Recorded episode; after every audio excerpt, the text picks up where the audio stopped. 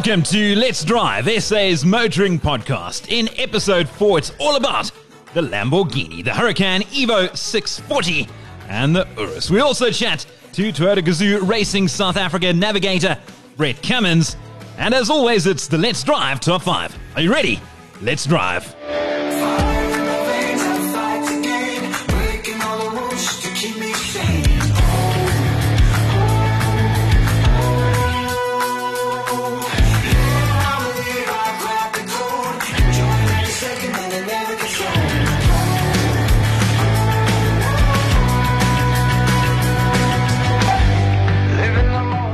Welcome to another episode of Let's Drive, your favorite motoring podcast in South Africa and beyond. The lockdown, it's almost over. We can see the light at the end of the tunnel, and I can tell you what, two men are, uh, who are extremely grateful to uh, see this thing come to an end, near an end, are my esteemed co-hosts, Waldo van der Waal and Hannes Visser. Good uh, morning, gents. Waldo, Hannes, how are you doing? Waldo, let's start with you.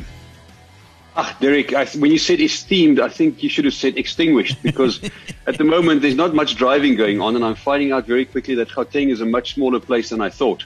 Um, this, this not crossing provincial borders thing is really driving me insane. But anyway, be that as it may, we're all surviving and cracking on, and at least we are back at work. So it could be worse. Yeah, fair enough. I mean, I get cabin fever at the best of times, but uh, I don't think I suffer nearly as much as the two of you. Uh, Hannes, uh, you spent a lot of the time down at the coast. You're back up in Gauteng in Pretoria. Uh, how's it been for you these last couple of weeks? I am back indeed, and uh, at least back at home, and everything is familiar to me, and I, I can braai on my stoop and do what I want, but I can't really do what I want because life is not the same, you know. So uh, being stuck at home is one thing like Walter said, not being able to cross borders is a, is a huge thing for us. I mean, we're the type of people that uh, on a weekly basis, you know, used to travel to either Sabie and Mpumalanga or wherever, or Clarens or somewhere. You know, we're not used to uh, to being at home for longer than a week at a time. So it's really. Uh, I'm struggling from that point of view as well. Valdi, you said that you have been able to work a little bit, and we've spoken about it often on the show. Uh, apart from being motoring journalists, the two of you host the, the very well known motoring TV show, Latville. So you've been able to get on, uh, onto the road, albeit uh, not as much as, as you'd like. No, not nearly as much as we'd like. But, you know, we've also got to respect the, the rule of law and, and, you know, take care with the with the virus because it is a serious situation and we've got to take it seriously. So, you know, as much as we we'd like to get out there and do more, we we also understand that this is the way that things are at the moment. So we we comply as much as we can and we work to the letter of the law and, and we do what we can. But it certainly isn't enough to satisfy the the wanderlust. That's for sure.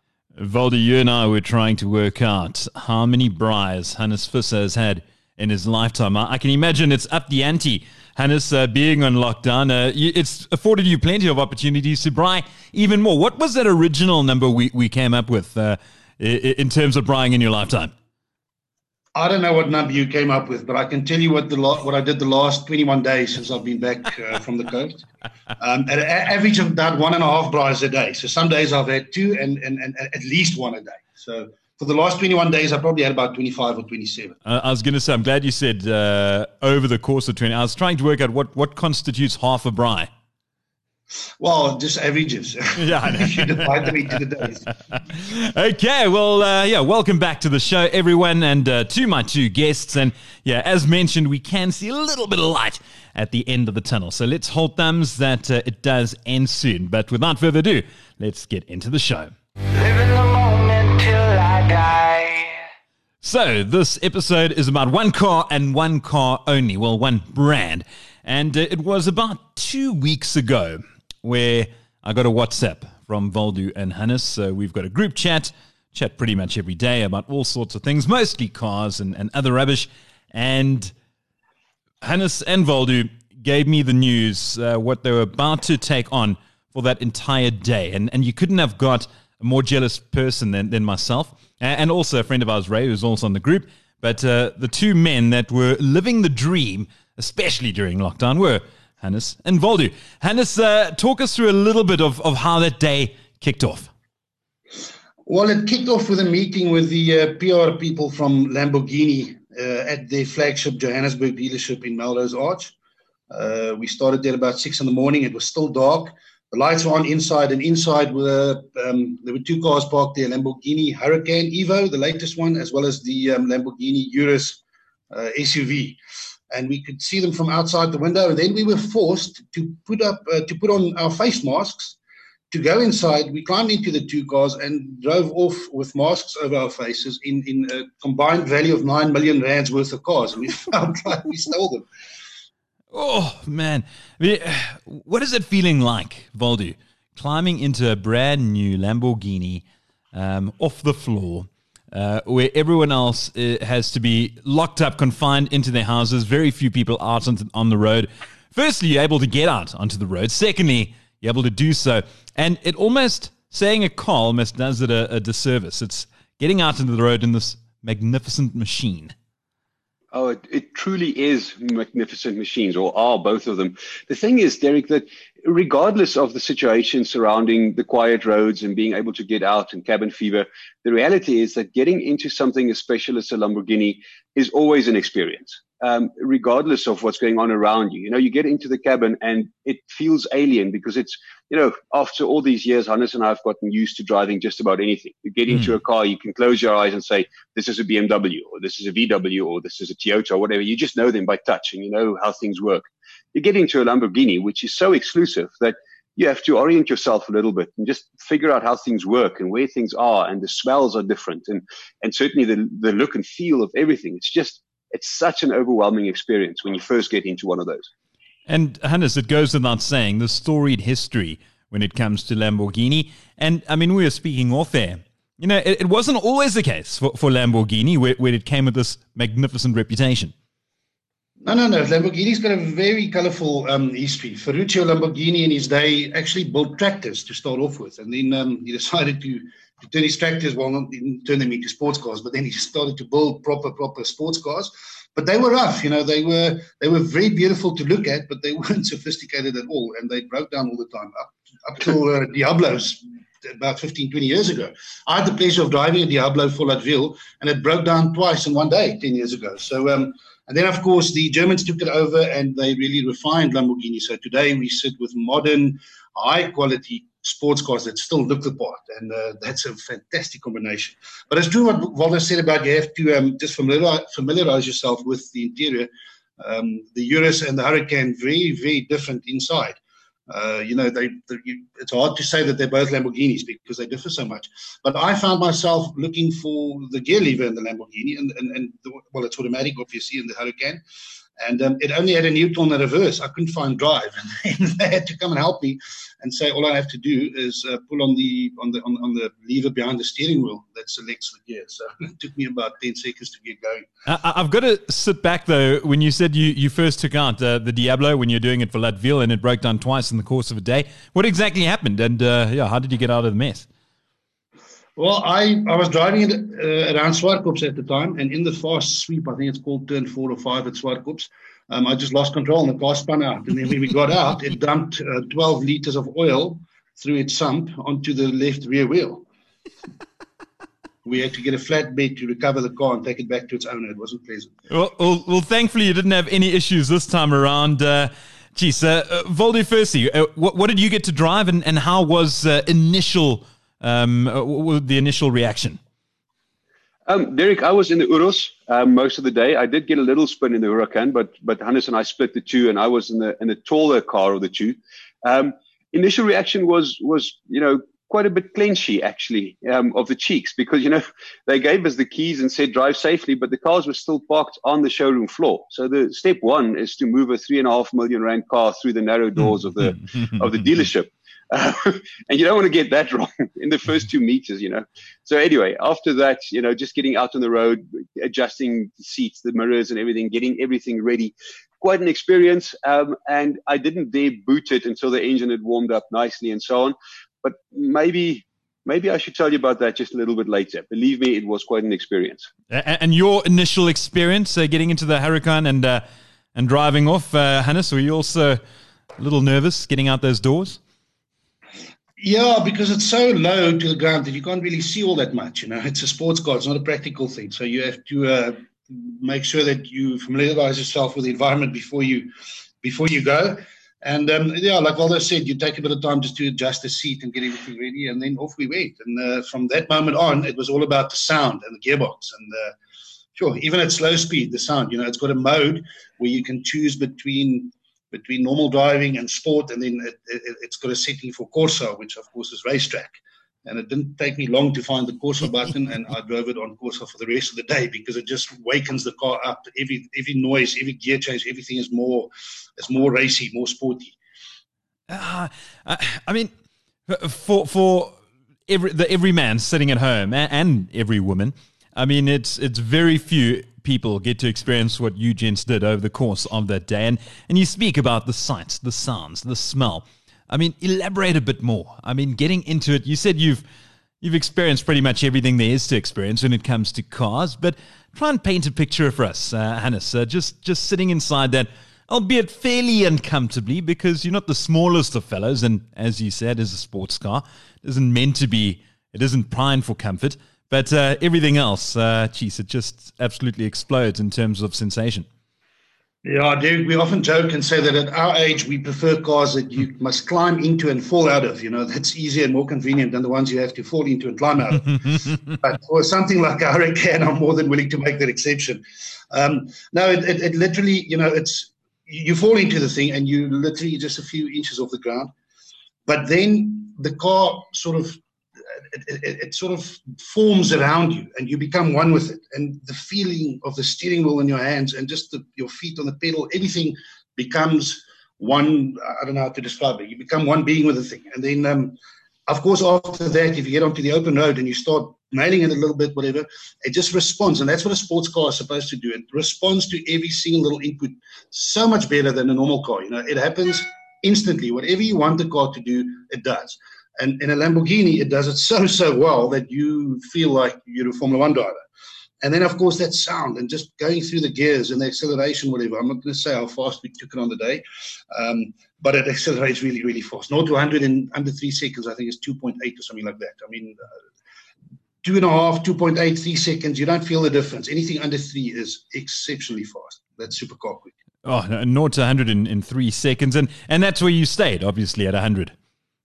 Well, I went to 129. Okay, that's uh, okay, cool. A little over the limit, but uh, good, good, good boy. Talk us through your route in, in Gauteng. Uh, d- did you get to be able to experience it to its max capabilities with uh, regards to the terrain that, that you drove on? Well, it's always limiting shooting in Gauteng because number one, Gauteng is not the prettiest place or doesn't give the prettiest backdrops, especially in winter, which is now coming up. So it's always uh, you know, there's not many colors or, or, nice backgrounds. We would have preferred to take the cars to to Mpumalanga maybe or or somewhere where it's open and so on. But we did find a private piece of road that we did cordon off, and we did we we we, we did um, enjoy the car to its fullest. Yes. Oh, geez, I'm sure you did. Uh, the interior, I, am looking through images, and, and you guys did send me a few as well. Not too many of the, the interior. I saw plenty of the outside, which, of course, is, is absolutely stunning. But um, having a look through the web, and uh, highly impressed with the interior. I think they've certainly jazzed it up a bit over the years. They absolutely have, and that's the German influence. Um, sorry for the for Mr. Lamborghini, but the Germans refined uh, the uh, the Lamborghini brand, and that's why you now have a, a modern, ultra luxurious, and reliable sports car in the form of, of the Hurricane. Yeah, it certainly is modern, but from a technical point of view, I mean, all the the, the, the glitzy gadgets seem to be there too it's got everything, you know. It's got the, the, the aeroplane type switches to to switch off and on the lights and the wipers and all of those things. And there are no stalks behind the steering wheel, which I initially found a little strange. Um, the indicator is on a button on the left hand side of the steering wheel, but it's a small little button, almost like a motorbike, that you have to press to the left or right to put the indicator on. And that's the only thing that I didn't like about the interior. The rest is all spot on. There, there are no uh, stalks behind the steering wheel, but there's uh, no a, a, a, a, a dri- but, but there's yeah, there's a driving gear behind the steering wheel. Well, yeah, it's a big battle for to, to switch up gears. Yeah. Um, okay, Waldo, let's uh, move over to you quick. Uh, of course, we're staying with Lamborghini. You got to sample that uh, that Urus, and uh, you know, what were your impressions? You said you, would get into it a, a, little later. Now's the time. Tell us more. Well, well, Derek, you know it's difficult to fathom, but the Urus Urus has even more power than the Huracan. Um, it, look, it weighs quite a bit more as well. It's a 2.2 ton vehicle. So, you know, it needs a little bit more grunt, but then it gets from zero to 100 in about 3.6 seconds. If you think about a 2.2 car, ton car accelerating that fast, it is simply astounding. Um, and the, the soundtrack that goes with it is simply astounding too. Um, it's, it varies a little bit from the Huracan in terms of the running gear. It's built on a different platform, and we'll get into that shortly. But you know, it's got it, has got a, a, twin turbo engine, which is the first time that uh, Lamborghini's actually gone to a, a twin turbo option. Um, some people will recognize the engine is similar to the one that's used in something like the Porsche Cayenne um, Turbo. Uh, and while the engine uses the same block, it's got completely reworked cylinder heads and so on. And it actually produces 100 kilowatts, no, 100 hmm. horsepower, 76 kilowatts more than the Porsche Cayenne Turbo does. So that's a hell of a lot of power. And to have that under your command is such a great feeling. Um, and the soundtrack to me tops everything. I have to admit that the soundtrack in the Huracan is probably just a little bit better. But in an SUV, I've never heard anything like that before in my life. And I enjoyed absolutely every moment. You, you can't begin to explain how quickly this thing picks up speed. It really is just astounding. Uh, did uh, you also experience a, a similar level of uh, speed that, that, that Hannes enjoyed uh, in terms of uh, getting to the top speed? And, and did you stay there as well on, on the limit or a little bit more? No, you know, to me, the biggest thing with the car was to see how it handled. Um, the Huracan is all about speed. The Urus, to me, was more about a 2.2 ton Lamborghini. Does it still handle like a Lamborghini? So we found a little bit of an S bend on a on a private piece of road that was blocked off, and um, I got to throw it around there quite a bit. And, and I can happily report that it handles like a scalpel. It's just unbelievable. Well, saying that, the first time I went into the bend, I did turn off all the safety systems, thinking it's a four wheel drive and I went in a little bit quicker than I probably should have, and I and I had a, I experienced another clenching moment um, as all four wheels lost a bit of traction, and and it was a bit of a fight to regain control over a three and a half million rand Lamborghini. Um, after that, I did tone it back a little bit, but it certainly still it certainly still handles exactly the way that you would expect, um, if not better. We all know. I'm proud of you, Bobby. You admitted that you were quite spirited that morning. I was more than a bit spirited. I simply couldn't believe that a car like that, that big, that tall, could actually handle. Uh, to me, it instilled more confidence than many of the other sports cars I've driven in my life, lower and flatter sports cars. I, it really felt with a with a Urus like you can, could throw it around.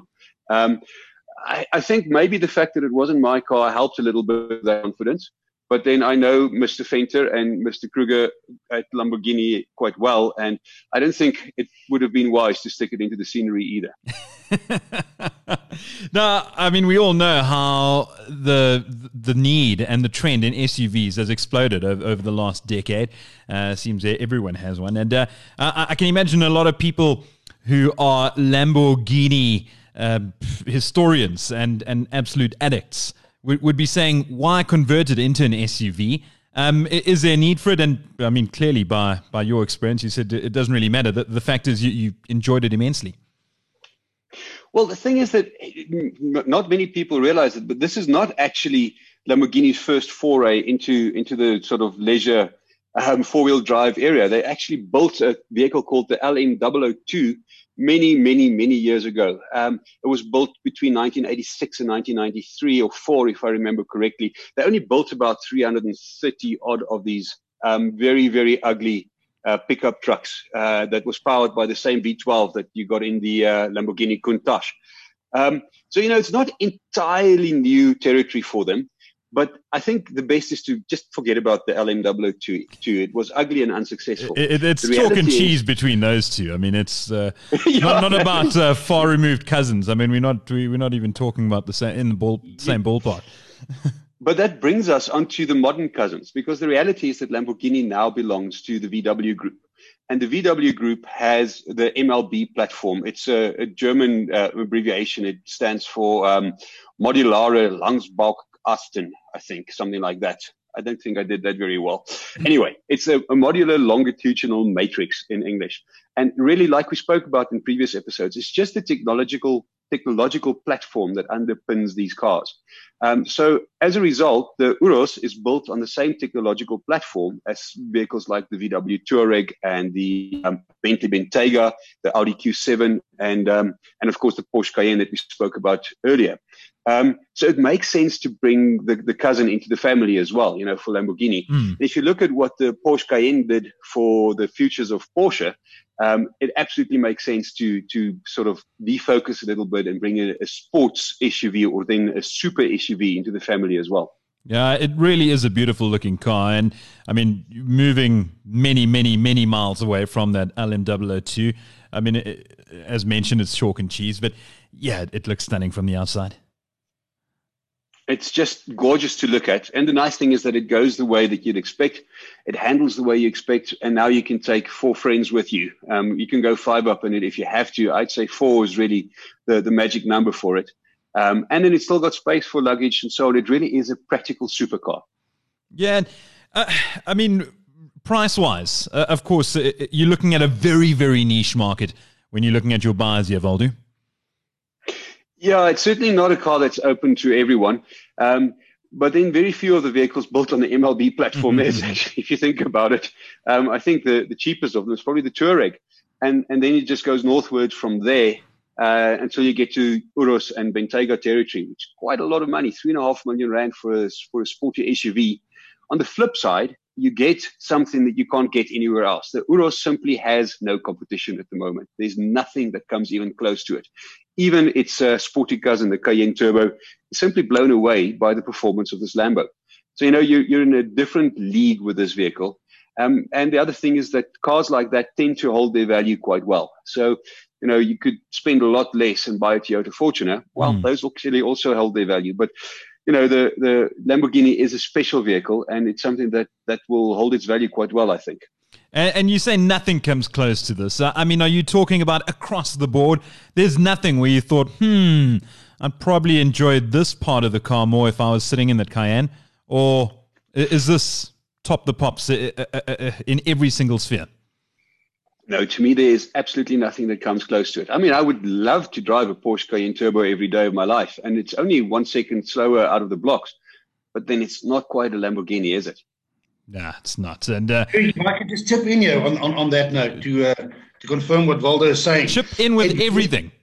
It, it really is a Lamborghini. I mean, it's a, it's an SUV, but now you can share Lamborghini sports car feeling and handling with the family, and that's something that's never, no one's ever been able to do. I mean, you get other sporty SUVs like the Maserati and so on, and like uh, you know, the Porsche Cayenne is probably one of the best, if not the best, all rounder out there. But this is a Lamborghini, and it's uh, and it's an SUV. I mean, it's just two words you've never been able to put in the same sentence, and now you really, really can because it is literally the best of both worlds. Well, you could have shared the LM002 at the family. No, you could, but the family wouldn't get into no, it. No, that's the problem. um, it was very, very ugly. Uh, no, it's it's a hideous looking car. No offense to Lamborghini, but uh, yeah, they certainly have upped their game a lot uh, over the the preceding years. But um, yeah, uh, Hannes, uh, uh, going back to you at the Hurricane. I mean yeah, we keep on singing the car's praises, and, and, rightly so. I mean, it's hard to fault anything. I, I certainly can't just by looking at it, and uh, by the signs of things, by driving it, uh, it, it, just gets even better. Well, these are those type of cars. They're halo cars. I mean, they, they they cost five and a half million rand for a reason. You know, you get what you pay for, and the Hurricane is that. It's actually difficult to believe that the Hurricane is Lamborghini's entry level sports car at the moment. Uh, well, as everyone know um, in the past, they had the Gallardo as the entry level sports car, and the Murcielago was the top one, and now it's the Hurricane as the entry level. Um, and then the Aventador, of course, is the, the, the, the flagship sports car. But anyway, the Huracan Evo has got a few um, evolution. They added a few bits and pieces to it and gave it more power. So, yeah, the name 640, of course, refers to uh, horsepower, and that's 470 kilowatts. And uh, Waldo's um, Urus has got 478 kilowatts from the from the twin turbo. But this 470 kilowatts in the Hurricane is, of course, uh, from a 5.2 liter V10, nat- naturally aspirated. So uh, that in itself is just pure, pure sports car heaven. Oh, um, Derek, can I just pop in here quickly because you know the numbers are, are very similar between the two cars, even though the Urus has slightly more. The reality is that we're looking at cars that have between you know close to 500 kilowatts. Yeah, 500 kilowatts. Just think about that for a little bit. You know that is 300 kilowatts more than a Golf GTI, which is by all means seen as a fairly rapid hot hatch. That's 300 kilowatts more. It's almost three times the, the power of, of one of those cars. It makes a BMW M3 look fairly pedestrian in terms of power output. So the thing is that people often fixate on zero to 100 times. And yes, those are important. Once you get under three seconds, you're in, in hypercar territory. You're going pretty fast. But the, the, the way you really feel it is when you go from 150 to 200 mm. or from 200 to 250 that's where the, the depth of power really comes to the fore. And, and certainly the little squirt that I had with the hurricane, um, you know, I had my cheeks going backwards and, and in, in, a, in a wry smile the whole time until I hit the brakes. And just the sheer depth of power, it really does feel like it's connected to the horizon with a very long piece of elastic. Oh. It's all about power to weight. So the, the, the Urus has got um, 478 kilowatts, but like Waldo said, it's 2.2 tons, which is exceptional for a, for an SUV. But now to put it into sports car terms, the 470 kilowatts in the Huracan um, that weighs only 1.4 tons, which means it's around 330 kilowatts per ton. And that is where you get your supercar performance from. Mm. Just to put it also in perspective, I think a Formula One car nowadays has got about 600 kilowatts. These things have got 470, so not that far off. Okay, they're a little bit heavier, but, but that puts it into perspective. I mean, you can uh, you can drive it every day. Yeah, it, it certainly does. And I mean, we heard Waldo's take on on the Urus, uh, pretty much faultless. Anything that you could find fault with uh, regards to what you were driving, the Hurricane? Uh, just that it's not parked in my garage. oh we, man, we had to give it back, and this is where the story got really weird. We uh, unlike car thieves, we, we, we put our masks back on and, and, and returned the cars on the same day. Unfortunately, that was quite weird. But yeah, no, it's it's it's those kind of things, Derek, that you want. You, you know, as little boys, we had posters of these things on our walls mm. because they were Countachs and Diablos back then. And uh, if I was a little boy now, then these would be the, the cars that you'd have a, a, poster of on your wall. That's what they are like. And I, I, suppose one of the, the biggest disappointments being able to drive these things during lockdown, and that you could, well, it's it's a benefit in one in that, of course, the roads are, are far more open. But the other thing is that there aren't many people around to, to, to look, and, and, and you can't sit there with this massive smile on your face as the public look on envious. Yeah, these are the extreme boulevard cruisers. Um, in addition to their power capabilities, you know, you want to be seen in them. Um, and it was quite sad not to be seen, but we're hoping to at least um, show it to all the viewers on the television show. So, you know, there's a little bit of of, um, of solace in that at least. Um, but but it's not the same it's not quite the same. Oh, I really can't and wait. When you go to the when you go to the Lamborghini dealership, they've got all the different options and colors and trims and whatever that you can choose for your car, the, the different um, trim, leather, and colors and all of that. And I can just imagine what a fantastic feeling it must be to be able to walk in there, order your car, and then go through the whole process of, of, of picking all the trims and colors and, and spec levels that you want to suit you. I mean, I, I, that must be one of the most amazing motoring experiences available to man. And uh, just finally, going on uh, regarding the storied history of, of Lamborghini, I, I, love the naming convention when it comes to Lambo, Hannes. So, Mr. Ferruccio Lamborghini obviously had a thing for Spanish bullfighting because just about every single Lamborghini or model, whatever that was ever made, um, has got a connection to Spanish bullfighting. So, to give an, an idea, the name Diablo uh, was apparently a vicious fighting bull from nine, uh, 1869 Murcielago was uh, also a, a, fighting bull from 1879. Apparently, his life was spared. And uh, Gallardo, for instance, is a name of an entire bull race. Not only one bull, but a whole, a whole race of them. And uh, Aventador is a well known fighting bull that fought as recently as 1993. So, yeah, um, all of them have got a strong connection to uh, to, to fighting bulls. You, Even Urus. Urus, is, Urus is, a, is, is the ancestor of the modern cattle as we know today. Yeah, I was going to say, you've got all these fighting bulls, Waldo, and then you got uh, the ancestor of some cattle. yeah, it's it's a bit of a letdown in terms of the name, but believe me, it makes up for it everywhere else. Eh? If that's cattle class, I'm happy to go cattle class. uh, your uh, highlight?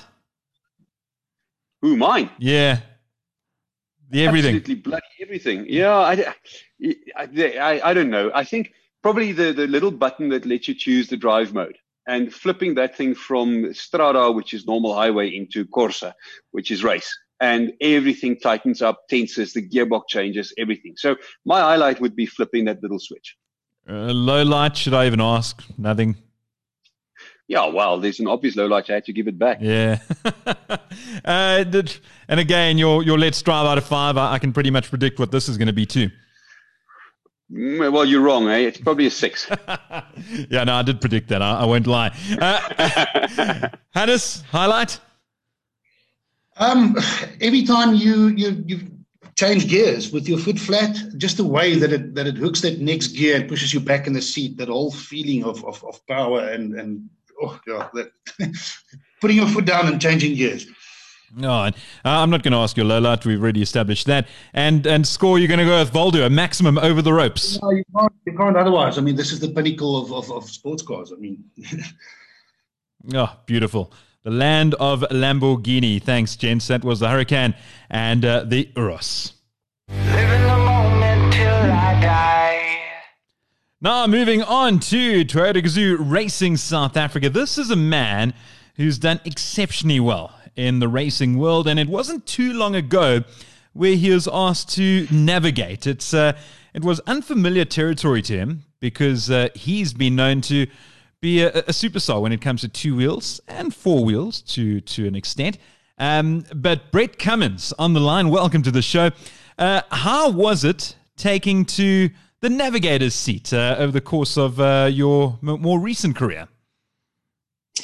How's it, guys? Uh, yeah, um, it was definitely a, a shell shock. Uh, um, it, it it was definitely different to to what we were used to being on the bike, and um, navigating for yourself. Um, you're going at uh, breakneck speeds with um, a guy like in the driver's seat, and uh, yeah, it's it's definitely a, a, culture shock. Yeah, so, so talk us through how this came about. Uh, you mentioned Henk. We talk about Henk Lategan, uh, the very established driver for Toyota Gazoo Racing South Africa in the cross country series. And yeah, I mean, was it something that you didn't expect whatsoever when you got that call from Glyn Hall, team principal of Toyota Gazoo Racing SA?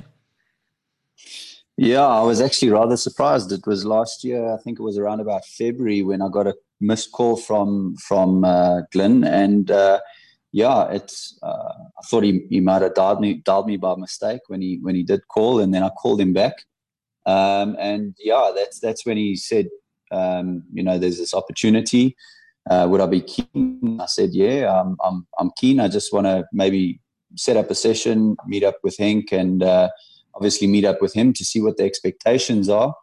And uh, as as it would be, the expectations are not, nothing less than uh, going out to win. So uh, yeah, it was a uh, yeah. You, you can't even explain the, the extremity of that that excitement that came through. Derek, can I just jump in here and just say that that call was not a mistake at all. It was a very carefully planned call made by Glyn Hall, who knows his motorsport.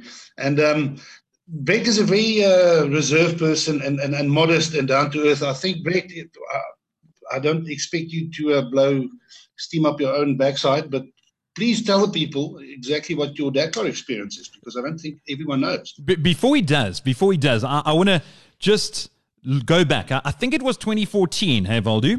when when we covered a, a, a Dakar and and Brett was competing it, yeah. in the in the Malle Moto category. And I mean, Glyn Hall has been a fan of yours, Brett, for many many years. And and Waldo will never forget coming back to SA, and immediately the team held a press conference regarding their performance at uh, at Dakar over in South America, and out of character, Glyn actually singled out Brett and his performance in Malle Moto which had nothing to do with what the press conference was about. I mean, that's how highly rated this man. I think a, a big part of that, and sorry, Brett, if I t- talk um, behind your back a little bit as if though you're not here, but the, the reality is that we saw Brett every day coming into the bivouac uh, during that Dakar. Um, we got in a little bit behind him because the bikes were on the road earlier. And by the time we got in, Derek, you and I, uh, together with our colleagues, Brett was already showered, cleaned, his bike was serviced, everything was ready for the next day. And this is like halfway through the day when, when most of the other riders taking part in, in what was then Moto were still struggling to get back to the bivouac. And, and Brett just always seemed absolutely composed. He'd come down and chat with everyone. Um, and I think that made a, a, hell of a good impression on, on Glyn and all of us, really. Um, to see someone that can take on something that tough and, and manage himself to the degree where, where he's completely in control throughout. And that also brings me a little bit to what you said earlier, because, you know, Brett might have moved into the navigator seat now, but on a bike, there is no navigator. You have mm. to hmm. do all of that yourself. So it's not like there was no navigating experience. There was a hell of a lot. Um, it was just a, a different type of navigating at that stage. So, Brett, after hearing other guys speak about you, let's uh, hear from you. Uh, tell us about the Dakar experience and how, how, well you did it, and how you, um, yeah, how you managed to come to terms with, as Waldo mentioned, looked as if it was just a, another day in the sun for you. Each and every day, a smile on your face, very relaxed, fresh, and ready for the next day's competition. Yeah, I, I think it's it, it's actually it's a story that can be told over, over a couple of years, but um, it's it's kind of one of those situations where I got to the point um, shortly before the, the, the Dakar started where I realized I wasn't going to have enough. I, I, I, got hold of the guys and asked them if I could um, enter into this uh, exclusive class of the Malle Moto where you, you're self sufficient because I, I couldn't afford to pay for any more. Um, expenses in, in the lines of uh, backup crew or uh, mechanic or anything like that and that's where I sat myself down and um, you know said to myself, I've got to go out there. I'm not going to let anything phase me. I'm not going to let um, uh, you know the situation get to me, and I'm just going to take it as it comes. And I think that kind of attitude sort of allowed me to not get flustered when anything went wrong and uh, just deal with the situation as best as possible. Yeah, and uh, yeah, you, you dealt with it extremely well. So, you, how, how did things finish over in Malle Moto? Um, yeah, relatively well. Um, I think I, I came second, uh, a minute behind the the leader um, in the Malle Moto class, and I think I finished 28th overall. So, I, you know, I couldn't have asked for a better result. Um, I, I, really didn't have those expectations, um, but yeah, that that to me was one of one of the the highlights of my my racing career. And moving forward by about five or six years uh, to the South African Cross Country Series, you get the call to be a navigator for Henk, Henk Lategan. And h- how has that been? Yeah, it's actually been good. Um, Henk is a, an extremely level-headed individual, and uh, although he's he's a young he's a young uh, expert at what he does, he he's uh, he's he's extremely you know cool, calm, and collected, if you want to put it that way. And uh, I think that makes you know us work well together. We've got um, obviously the similar interests and uh, you know this similar sort of mindset um, to make it work. And yeah, it, it's it. I couldn't have asked for a better match. I could have couldn't have asked for a better team to be part of. And uh, it's gone from strength to strength. Strength to strength. I think you're certainly underplaying it a little bit. It, it couldn't have been better, uh, Hannes. No, well, excuse me. They won uh, the South African National Cross Country Championship in their first year together. So, yeah, no, it couldn't have gone any better because they're the champions. Uh, Brett, I mean, going up against the likes of Giniel de Villiers and, and from a man who's perfected his craft on two wheels, uh, and it must absolutely blow your mind what you've managed to achieve over the course of the last year and a bit. Yeah, well, it's it's definitely been a steep learning curve. Um, I've had the likes of um, Rob Howie, who's obviously extremely well experienced, and uh, the the guidance and the coaching of Glyn himself to take me through this process. Um, and uh, it's thanks to guys like that that that we've had the success that we've had, and um, uh, obviously the experience that I gained over the years of of um, navigating for myself. Uh, that's it's obviously been a bit of a challenge of now converting it um, to to the sense of having to explain it to someone else and paint that picture for them while uh, while you're doing those uh, astronomical speeds. But um, yeah, it's it's definitely uh, ended up better than I expected. You, you say yeah, these bikers are extremely tough bastards, if I can put it like that. I mean, we see them at Dakar every year. But also remember that bikers make very, very good Dakar competitors in cars as well. If you go back to Mr. Dakar himself, Stéphane Peterhansel, he first won it on a bike six or seven times before climbing into uh, into the four wheel cars and he's won it another five or six times there, you know. So um, that's Peterhansel for one. Cyril Despres, who won Dakar, I think, four or five times as well on a bike. He competed the last three or four years in, in, with Peugeot and uh, won some stages along the way and was a top competitor. And uh, of course, uh, Marc Coma, the other biking legend, who's also won five Dakars, stepped up into the navigator seat of Fernando Alonso's car, as you know very well. And mm. he's also done a very good job. So obviously, uh, the recipe of these bikers converting to four wheel drives. Um, uh, to, to, to the four wheel drive cars is a recipe that works, and that's what Glyn Hall saw, and that's why Brett is in that seat and he's doing a fantastic job. Brett, you speak about converting your knowledge from being on a bike and navigating for yourself uh, to having to convert to the side. But the, another word, convincing. How, how tough is it to convince the driver to listen to every single thing that you have to say? Because we've heard of stories in the past between drivers and navigators where there have been uh, hair raising arguments uh, between the two of them where the driver simply refuses to listen. What's the relationship between you and Hank like? And, and does he take to heart everything you say? Um, yeah, I mean, we're still learning as we're going along. And um, the, the thing is, when you start getting a certain tone in your voice, uh, I think that, that's where where Henk obviously starts picking up uh, quite well. If if we're not sort of uh, listening to one another or anything like that. Um, you know, so he'll he'll sort of realize when I've got a, a sense of urgency in my voice, and I think it's important mm-hmm. to to react to that. Um, so yeah, I mean, it, it, all depends on how you you keep the situation under control. Um, and as long as you keep the situation under control, you shouldn't be getting into into that position where you you have to uh, elevate your voice levels or, or create any sense of urgency in your voice. And, finally, what does the, the future hold for the two of you? And unfortunately, you can pretty much almost write off 2020 for now, given the impact of COVID 19. But uh, yeah, uh, are the two of you looking to go from strength to strength as a pair? And you heard Hannes allude to bikers who have moved over to four wheels and vice versa in terms of Dakar. I mean, could we see you in the driver's seat and in the near or, or, or far future? Uh, that that's something I definitely don't I don't know and uh, I cannot comment on at this point in time. Um, but you know, I think the first step would be to to see if we can try and get an opportunity to go to Dakar together. I think we we're a good match, and um, I think uh, for now, I'll stick to what I'm good at, and Henk Henk should stick to what he's good at. oh, lovely. Anything from uh, you two gents, uh, Waldo and Hannes, that you'd like to just uh, catch from Brett? Just a quick question for Brett from me. Um, Brett, the first time you stepped into the Hilux, what was your reaction to the to the speed and the the type of terrain that you can tackle? Because coming from a bike, you obviously approach um, routes and things completely differently. Um, was it a big difference?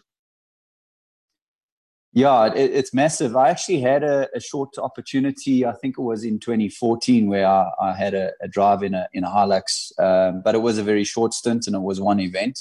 But um, obviously, driving with Henk, that was uh, you know at a different level. Um, and you know, although navigating for yourself on a bike is extremely diff- different because you know if you're uncertain you've got the throttle in your own hand and you can tap off a little bit and just sort yeah. of reassure yourself and, and reconfirm what you're doing um, whereas in this situation if you if you miss a miss a call or if you're behind or uh, whatever the situation is uh, Henk's foot's in the corner and uh, it doesn't doesn't back off so you you got to get get back on track as quickly as possible.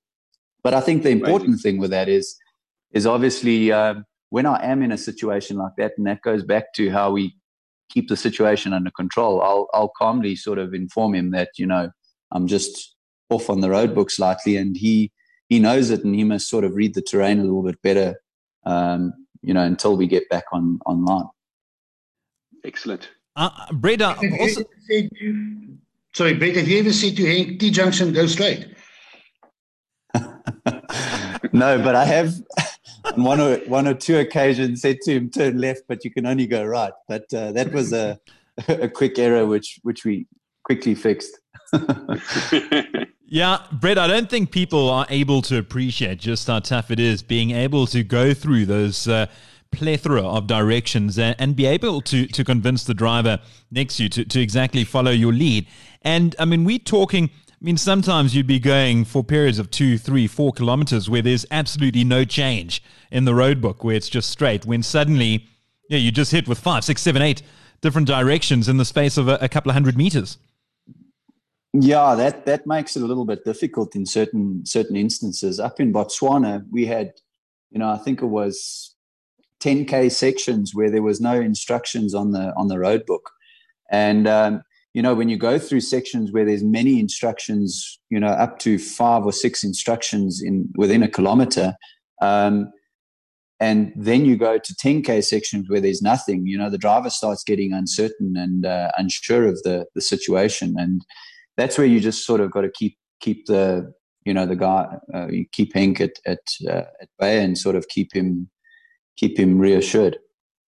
Oh, well, uh, well done. You've done an absolutely sterling job so far. And uh, here's to the best of the future. Just touching on, on COVID, uh, has there been much communication as when you can kind of expect to be back out on the open road?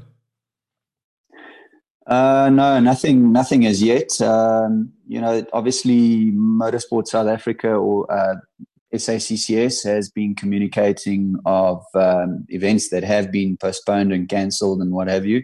So there's no indication of anything as such. Um, but I'm sure, you know, once we get to the lower levels of the lockdowns, we'll we'll get better indication of what's happening. But for now, we'll we'll keep ourselves uh, confined to our um, our uh, environments that we're meant to be kept in and try and keep as fit and healthy as we can for now. Old Brett, it's been a pleasure having you on the show. And yeah, we hope to see you out on the road soon.